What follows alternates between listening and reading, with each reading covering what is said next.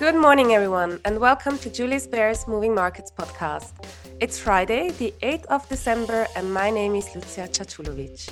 On today's show, I'll be talking about the latest market news with Bernadette Anderko, and then I'll be speaking to Tim Gagie, head of FX and PM Solutions in Geneva, and I'll be asking him for his latest thoughts on the currencies and metals market. But first up is Bernadette. Good morning. Good morning, Lucija. Okay, so the first question I have to ask you is how did the equity markets fare yesterday? Well, uh, Lucija, European markets uh, were lower yesterday, uh, reversing the gains that they'd uh, seen on Wednesday's uh, trading session. The Stoxx 600 index closed down just shy of 0.3%, with the majority of sectors ending the session in the red. Uh, retail stocks led losses, closing 1.1% lower. It was, however, a different story overnight in the US, where all three major indices gained ground as the Dow Jones Industrial Average and the S&P 500 broke three-day losing streaks ahead of today's all-important jobs report.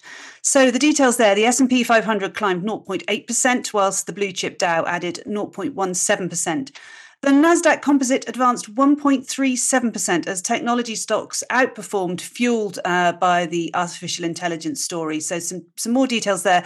Google's parent Alphabet gained more than 5%, uh, having launched its Gemini artificial intelligence model. Nvidia was up 2%, and AMD was up uh, 9% yesterday. Uh, in commodity markets, oil did tick higher, but it does remain on course for the longest weekly losing streak since 2018, and that's on concerns about a global supply glut. Gold is heading for the first weekly drop in four weeks. Uh, the dollar traded mixed against its major peers. Uh, US government bonds, uh, treasuries, were little changed ahead of today's non farm payrolls report. Uh, traders still looking for more evidence of a cooling labour market to try and assess the outcome of next week's Federal Reserve policy meeting. All right, let's move across to Asia now, and we might as well start with Japan, where the strength of the yen is continuing today. Yeah, that's right, Lucija. Uh, Japan's currency gained for a second day, surging as much as 1.1% in thin liquidity. Um, the yen rose as traders are increasingly convinced that the Bank of Japan is nearing the end of its negative interest rate policy. The currency advance has had a knee jerk negative impact on the nation's stocks and bonds. The Nikkei is off 1.68% today. Um, overnight, we also saw Japan's third quarter GDP being revised downwards to a 0.7% fall quarter on quarter. That's a sharper slide compared with the 0.5% decline that was previously estimated.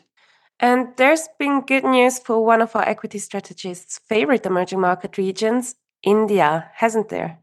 Yes, uh, Indians' uh, stock benchmarks already at record levels added to their gains overnight after the central bank decided to keep its rate unchanged at 6.5%.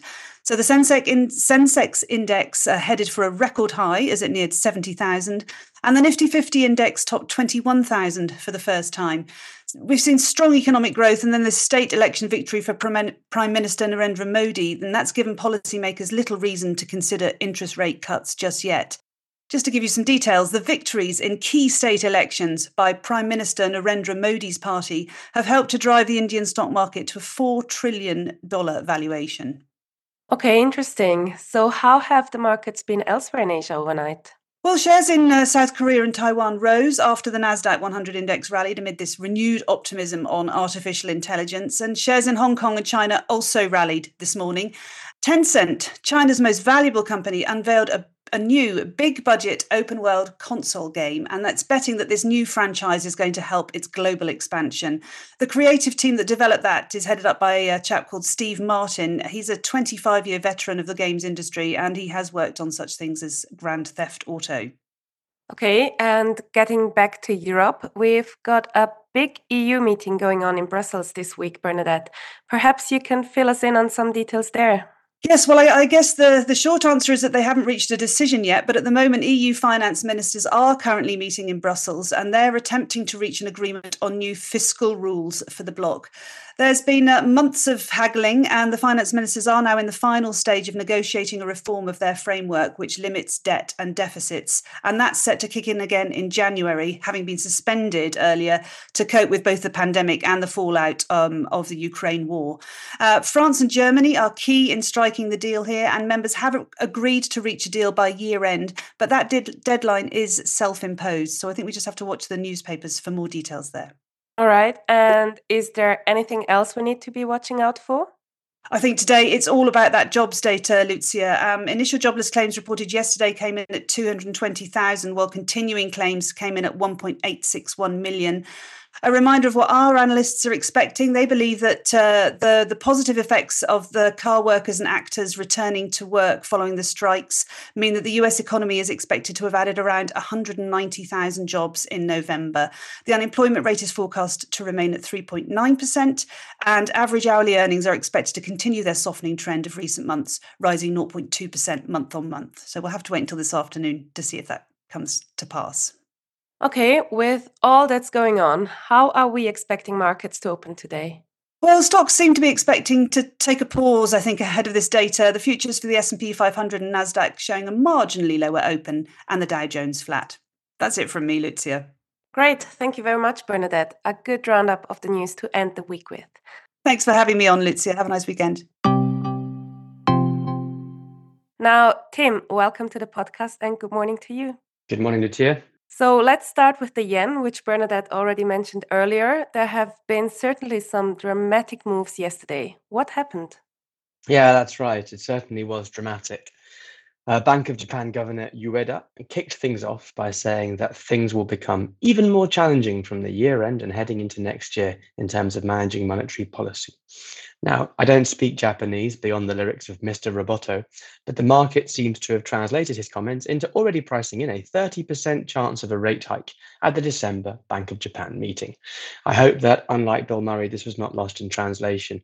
We have been disappointed before, and the Bank of Japan are so terrified of deflation that they will be very wary of being pushed around by the market. No central bank likes that.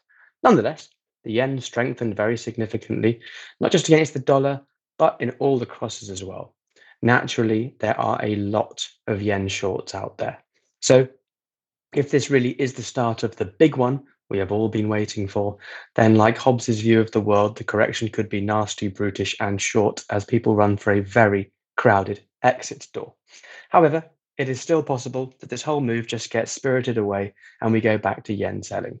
If you are already long yen, then it really depends on your entry point as to what you do next. And if you are short, then maybe consider taking some risk off the table. Either way, I wish you luck because I have stayed clear of the yen for quite a while now and I do not intend to change this approach. All right. And how about the US dollar more generally? We have the non farm payrolls this afternoon. How's the dollar doing ahead of the numbers? It's been a quiet week, really, yen aside, of course. The general direction of travel has been a stronger dollar but it is heavy going to say the least.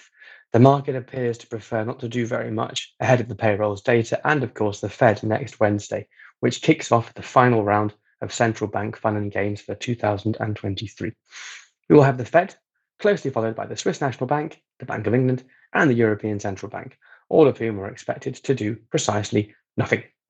My guess is in each case, the central bank will prefer to push back a bit against the prevailing market wisdom. Like I said, central banks do not like to be told what to do. So that should mean, in theory, a slightly more dovish than expected Fed, followed by a slightly more hawkish than expected ECB, and anyone's guess for the Bank of England. All that, to my mind, means the dollar can slip back a bit into year end, and the euro can recover a bit of what it recently lost, particularly against Swiss franc and maybe even the pound as well. All this might get started off this afternoon with the payrolls data, although this close to the Fed, I would expect anything other than a big surprise to be something of a non event. One thing I would say is a very strong payrolls number could be particularly painful for dollar yen. If the dollar bounces, anyone who is sat on a quick long yen profit might be inclined to pull the cord on his or her parachute. So be cautious, protect your gains, and don't assume that just because we went from 150 to 142 to 144, we now go to 135. It isn't always as simple as that. Okay, gold started the week in amazing fashion. We already heard that from Carsten yesterday. What have you seen on the metal side of things? Well, it was an absolutely crazy start to the week, of course, in gold, which exploded to a new high of 2,135 or thereabouts before pulling back quite sharply. We have yet to close a day above 2075, which was the previous high and I'm still unconvinced by the durability of this strength. Gold is steadying itself nicely above 2000 for the moment, to be fair, so maybe it is preparing itself for another assault on the highs of uh, Monday morning. I don't know, but I would still rather be inclined to reduce exposure if you did not do so already. Gold aside, the other metals have seen some interesting pressure. Silver initially followed gold higher, but where gold has clung on to a decent level, silver fell off a cliff and is now well below the level of even last week. As a result, volatility in silver has moved a bit higher, and with a lot of support coming in between 23.50 and 23, then some derivatives start to look appealing. Whether we talk about a reverse convertible, maybe even an accumulator, bullish TARF, and in platinum, it's so heavy at the moment, but again, vol, as always, is not too bad, and a reverse convertible in dollars gets a strike well below 900 for a decent coupon. And is there anything else you would want to mention? Honestly, at this point in the year, it is important not to do anything too silly or overly aggressive. I don't really see any blindingly obvious opportunities, other than still very much liking the idea of long sterling against Swiss francs, as we are yet again just above 110. It is not really in my nature to be patient. Anyone who knows me even a little will realize that already. But I think with such a heavy week of central bank meetings coming up next week, I would look to protect profits and keep positioning on the lighter side. I still think I would rather be short dollars than long dollars. But until we have heard from Powell, Lagarde, Bailey, Jordan, Ueda, and anyone else that I might have missed, I think that as far as your positioning goes, Huey Lewis might have said it best when he sang that it's hip to be square. So, with that thought, I shall leave it there. Thank you, Lucija, for the chat. Thank you, as always, for everyone who's listening. I wish you all a happy Friday and an excellent weekend. Perfect. Thank you very much for being with us this morning, Tim. So that is all for today. Thank you again to my guests and thank you all for tuning in. If you enjoyed today's show, don't forget to subscribe and do join us again on Monday when my colleague Helen Freer will be back and talking to more of our colleagues about what is moving markets. Have a great weekend, everyone, and bye for now.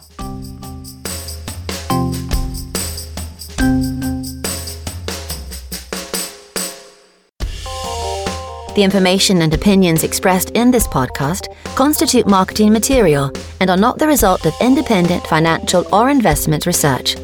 Please refer to www.juliusbaer.com forward slash legal forward slash podcasts for further other important legal information. Beyond Markets is a weekly podcast where Julius Baer experts and external speakers discuss some of the latest market developments. They share their key research and insights on today's ever changing economic landscape and present practical advice. Search for Beyond Markets on your favourite podcast player.